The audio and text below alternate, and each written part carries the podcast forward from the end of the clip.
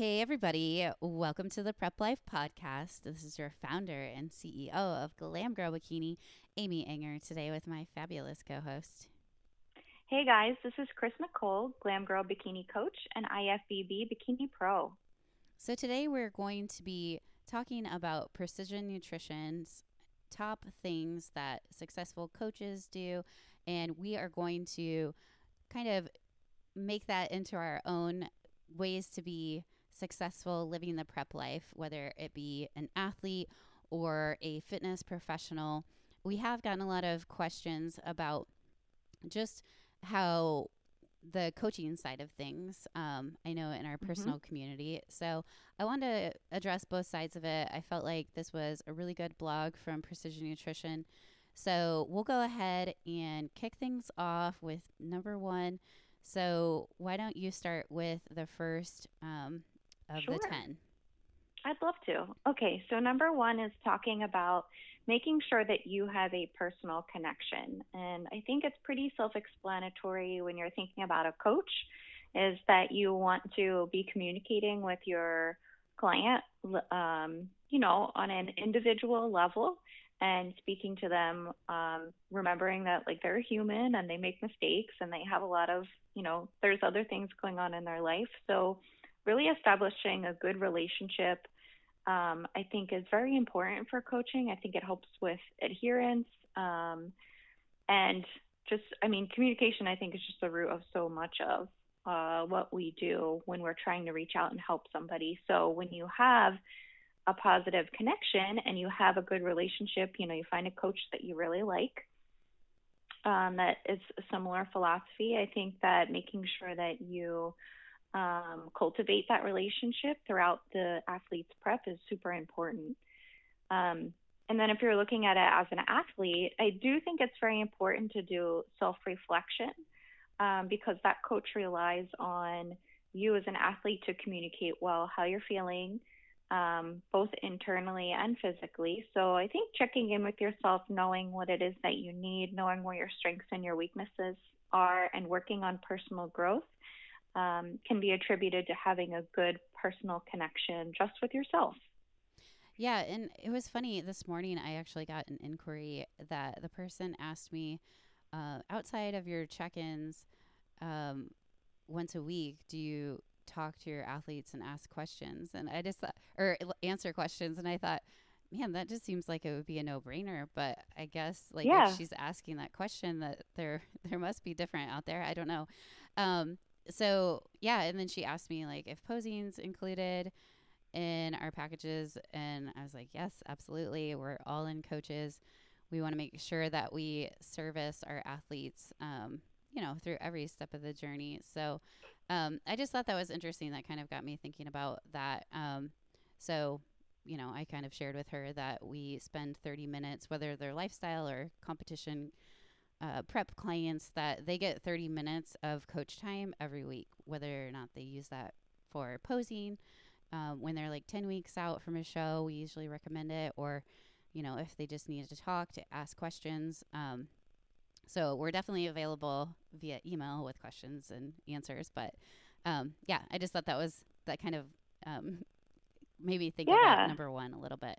So, and also, I was just going to add, in conjunction with what you're saying about offering the phone calls to connect with people, there are some weeks where, for instance, with my travel coming up and my competition, that my time is limited. So I'll give people the option, if you do want the call this week, we'll absolutely schedule it. If you, have a and work. Oh, Chris? Sorry, my headphones cut out. Yeah. But basically giving the athlete the option for the call, 9 times out of 10 people, they'll jump on that because that means a lot to them. So I do think communication in that aspect, I really like how we do that with Glam Girl. Yeah. And so the next one, number two, is your why. And essentially, coaches need to ask a lot of questions in general. I believe that you always need to be digging deeper. If you haven't solved the puzzle, you haven't asked enough questions, is my So if there's something that's not making sense, you just haven't asked the right question or the amount of questions to get to the problem, to the root of the problem.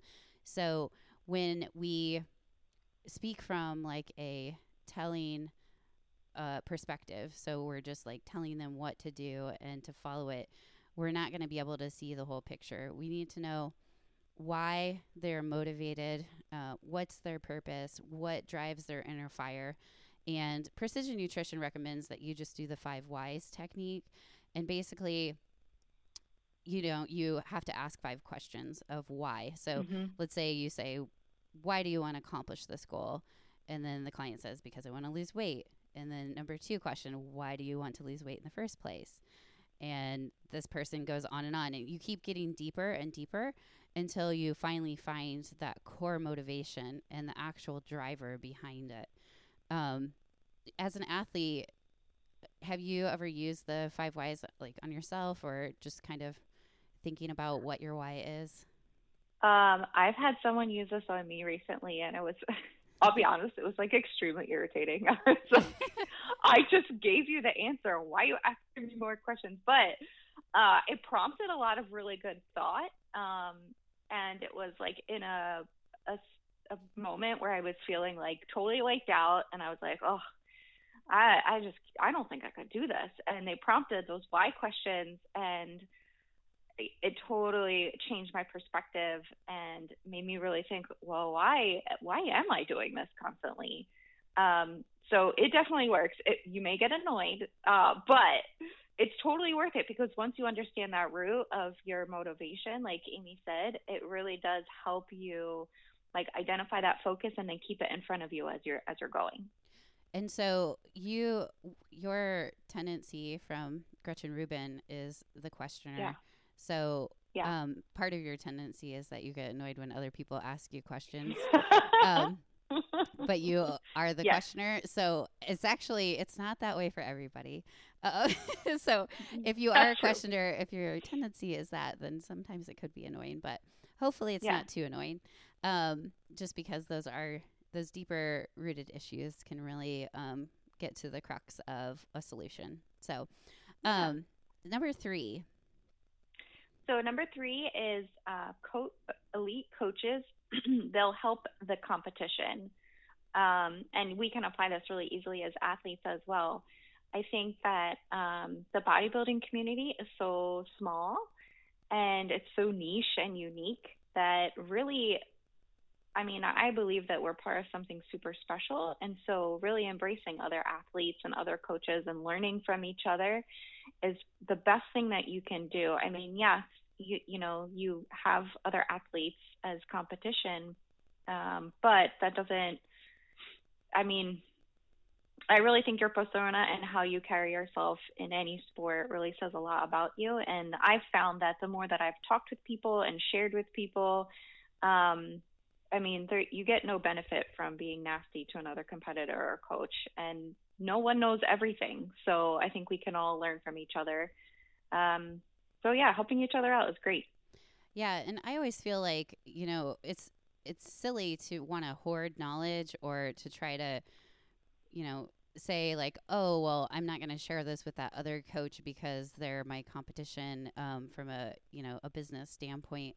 I think it's absolutely crazy to not share knowledge because, like you said, no one has all of the answers and we're stronger together. So just, you know, using other professionals like as like a sounding board and talking through some things, you're both going to learn from each other. And just like in social media, in terms of that, I always like to leave a review or a rating for like other people's podcasts that I've found value from, or like leave a comment like on a YouTube channel that I found that video to be really helpful. Just things like that, sharing books and like, you know, giving that person credit or giving someone encouragement on social media, whether it be a coach from another team or an athlete from another team. I don't care. I just want the community to be stronger. So, I think that's important, to build that sort of tribe, like you said. Yeah, absolutely. We're all in it together. We're all doing the same things. So having that connection, I think, is important. Yeah. All right. So elite coaches do less. And I think that it's a huge myth to think that everybody can do it all. That's just, we talked about the Pick 3 book, and it's just spreading yourself too thin. You need to be able to specialize and make sure that you're not doing a lot of things okay, but you're doing, you know, that one thing really, really well. It's important to focus on that. And I think that elite coaches and elite athletes know that, you know, working on, as a client, like working on one small habit at a time can be so much more effective than just making like this ambiguous project, you know, like throwing the whole plan at them. You know, it's baby steps. We need to have that one habit method so that they can build self-efficacy and kind of honing in with those questions, you know, what's that one goal that's going to be the most important right now and trying to tackle that. And then once you achieve it, you know, moving on to the next thing. So yeah, anything to add on that? I just kind of look at it from a coach's perspective with this one. It's a reason why I know that a lot of us limit the amount of clients that we take on because, you know, you can take on a lot of clients and, you know, do okay being a coach, but I don't know, it's very important to me to make sure that I'm giving my client the best because I know what it's like to be an athlete and give it 100%. And like when you give it 100%, I feel like it should be a natural expectation for your coach to give 100% as well too. And so like really monitoring time and making sure that I only take on clients that I know I can handle and do adequate work with. That's a good point. Yeah. And that's why we have an application process. We have an interview process, you know, with their phone consultation. We want to make sure that we're not spreading ourselves too thin and that we're taking care of our clientele. So we keep our tribe small so that we can best service our clients. So yeah good point. Because I look at some of these, I see some things that I'm just like, I don't know how that works that they have that many clients, you know, I'm just kind of, yeah, not to throw anybody under the bus, but anyway. Absolutely. Number 5. Do you want to take that one? Yeah, sure. So elite coaches and athletes practice the basics. So going back to your core nutrition and your core exercise, I think are, and it's kind of like goes in line with what you were talking about, Amy, of picking like a select habit and working on that. I believe that making sure that your basics are in line are a great way to make sure that you are getting your foundation set. So going back to making sure that, like, for me, a lot of it is making sure that my nutrition is on point because that's where I feel great or I don't.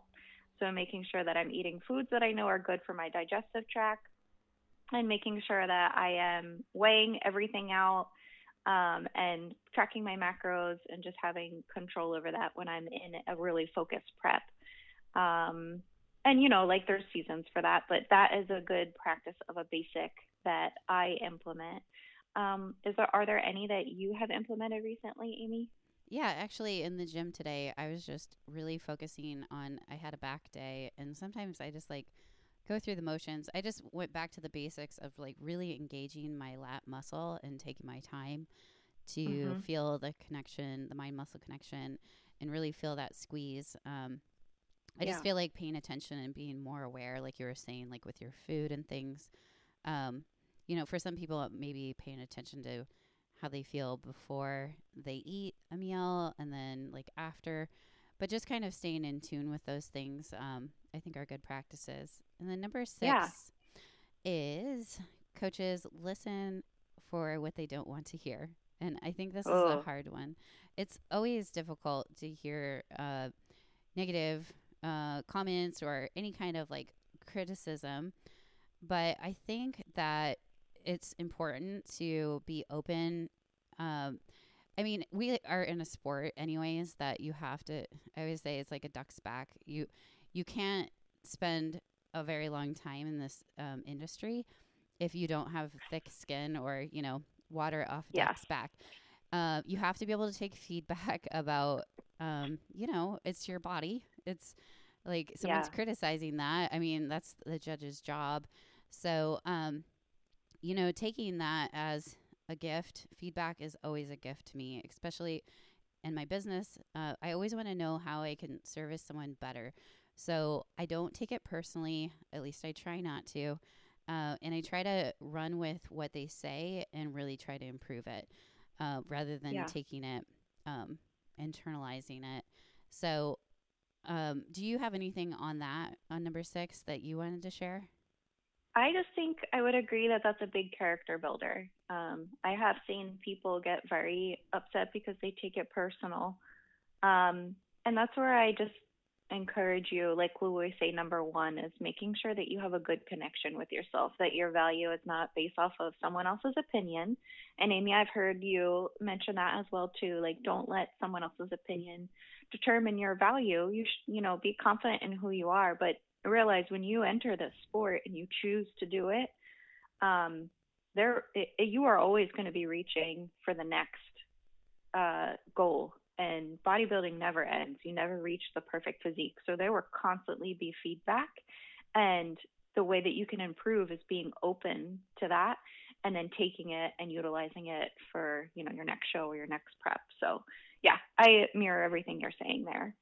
Yeah. And if there's also just from like a coach athlete perspective, if a client is showing resistance to a particular thing, it's important that elite coaches kind of listen for what is kind of holding them back and try to like seek out what it is that is an obstacle for that athlete, because they know that they can't just ignore it, that it's something that they have to work with rather than against. And I think once you kind of identify something that's a barrier and then trying to move around it, I think that's why it's so important that plans are so individualized, and we not only know an athlete from a physical, like, data perspective, but we know who they are as a person and what they're dealing with in their lives. Like, I have a lot of people that are really struggling with, like, distance learning as parents, and it's taking a huge amount of stress on those families and, you know, financially and just, like, mentally. So just things to, like, you know, kind of, like, keep – as a coach, you want to keep your – radar out there for those things that are maybe an obstacle that's currently, you know, maybe at first hindering their progress, but as you work together to problem solve, that it could be something that you definitely can work around. So yeah, absolutely. Yeah, and that just leads us on to number 7, which is elite coaches know when to shut up. So shut your mouth. Which that makes sense, where you may have a lot of knowledge, but knowing where to place that knowledge and how to communicate effectively first starts with listening. Mm-hmm. And I will be honest, like sometimes I'm not the greatest at this. I love people, but sometimes I'm like, I got a tight schedule. It needs to be cut and dry. And this has been really helpful for me to like stop and get on the phone with people and ask them first, how are you doing? And 9 times out of 10, they don't start talking about their prep. They start talking about what's going on in their life. And that's important because that's what they're going through every single day. And those are the environmental influences that affect how they're feeling and how their body is going to respond as well too. So it's not just the plan and the execution of the plan. There's a lot of other things. So making sure that you're really understanding your clients, giving them some of your time where they can share, I think will help place better, or it'll open up doors where you can maybe help them in a different way than if you had just started talking.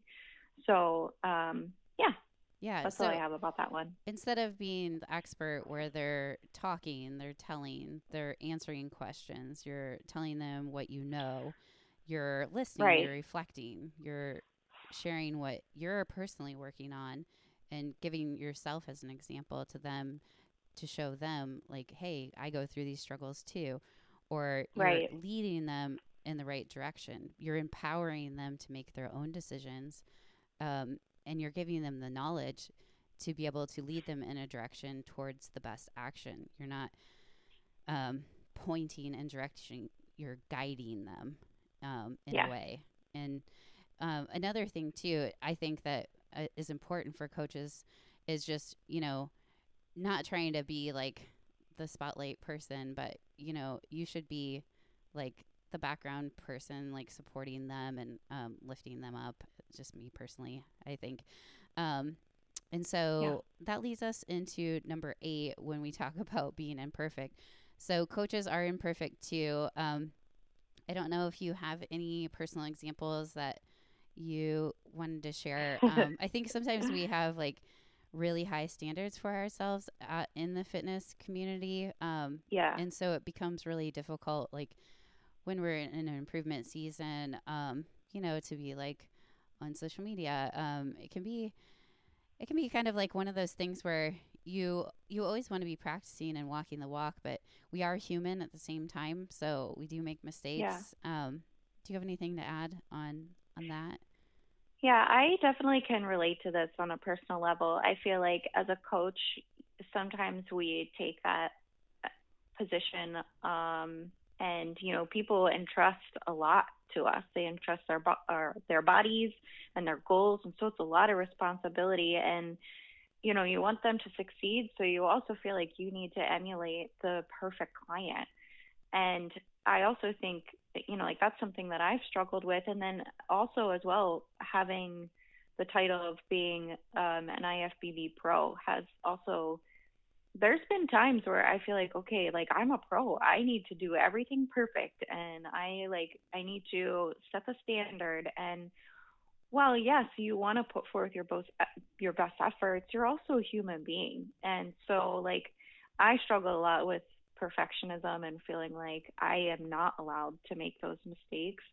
And I think just being realistic of, like you said, Amy, like we're human, like, and I'll admit I have not yet done a perfect prep. Like it has just not happened.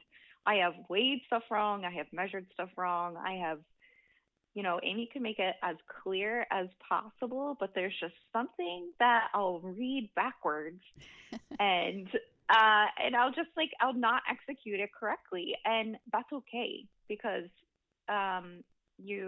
it's about giving your best. And that's where I think it should really be rewarded, and not looking at perfectionism. Yeah. And the number 9 is keeping it real. And so I think I wanted to, if you're okay with it, we kind of talk about like your recent back injury and kind of some yeah. ways that we've had to, you know, kind yeah. of go around that and work with that obstacle.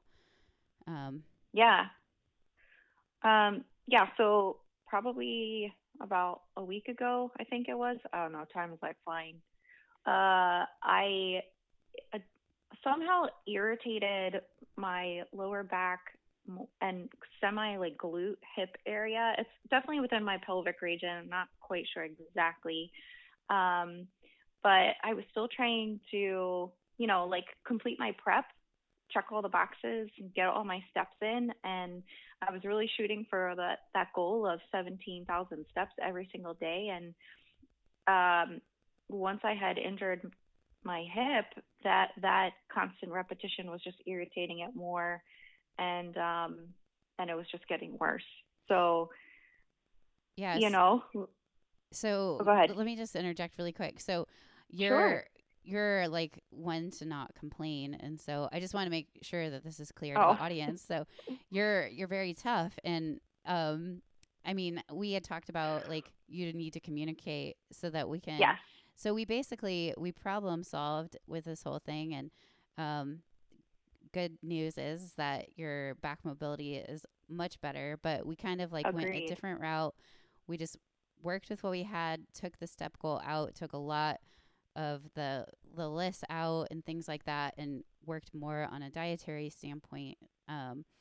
So yeah, I mean, it's always a process, but I think that's why it's important for, your body best as an athlete. So keep in mind that your coaches aren't mind readers. No matter how long they've coached you or known you, you always have to be open and honest with them, about that. And don't ever be scared to like say something, or feel like you're complaining. I think we both, like, as coaches, it's, yes, it's one of those things that you're kind of more self-conscious about watching that, but it is important.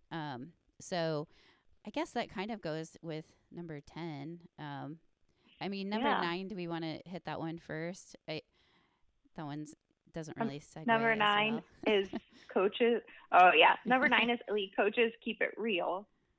So, yeah, I mean, I think we pretty much summed up there, like being realistic and being human and just, I mean.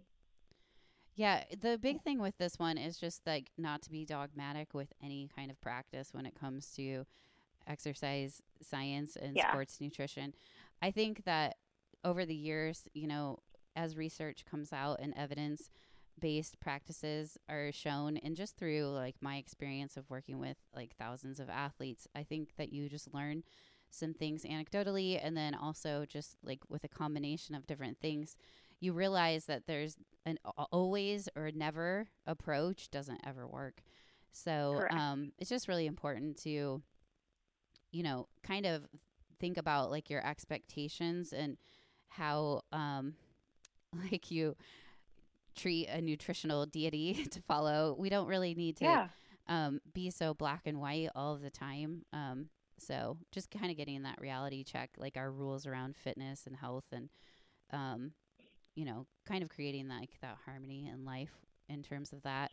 And then the final one is just that elite coaches ask for help. So that kind of ties in with like what we were talking about with number 8. Do you have anything else to add on that in terms of like mentorship or?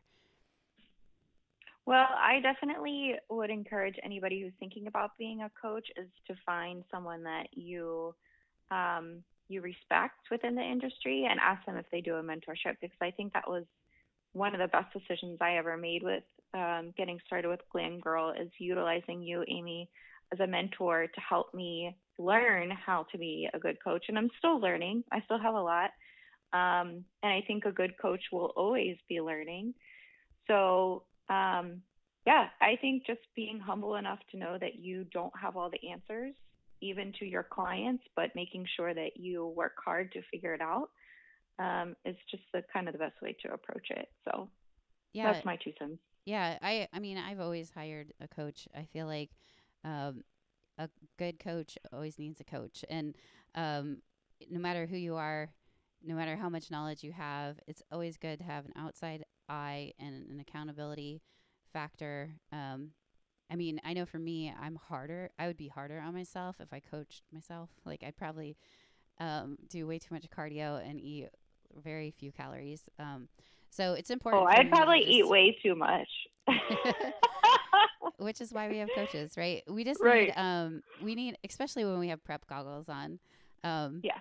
Like, I think I said to you at one point, like with this whole backs thing, I was like, all right, you've got prep goggles on, like, hand this over to me. Yeah. Like, this is why you pay the money for this. Right. But yeah, I mean, with all of my coaches that are on my staff too, they have to, it's a requirement, a prerequisite to train with me for 6 months.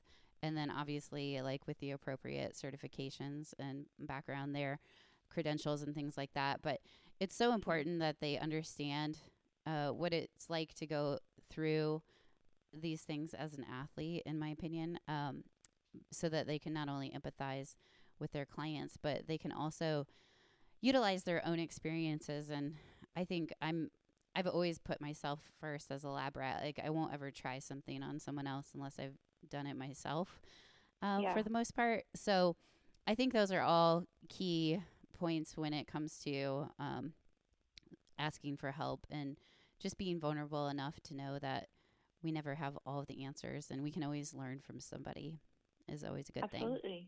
So with that, we are at the 30-minute mark. So we will be in Tahoe very soon. Chris will be there sooner than I will. We just got the lineup for the Tahoe show, so we're super excited. Y'all have to check it out on the live feed on Sunday, September 27th. I believe prejudging starts at 9:30, and I think there's one class before Pro Bikini. And Pacific time. Yeah, Pacific Standard Time. Good call.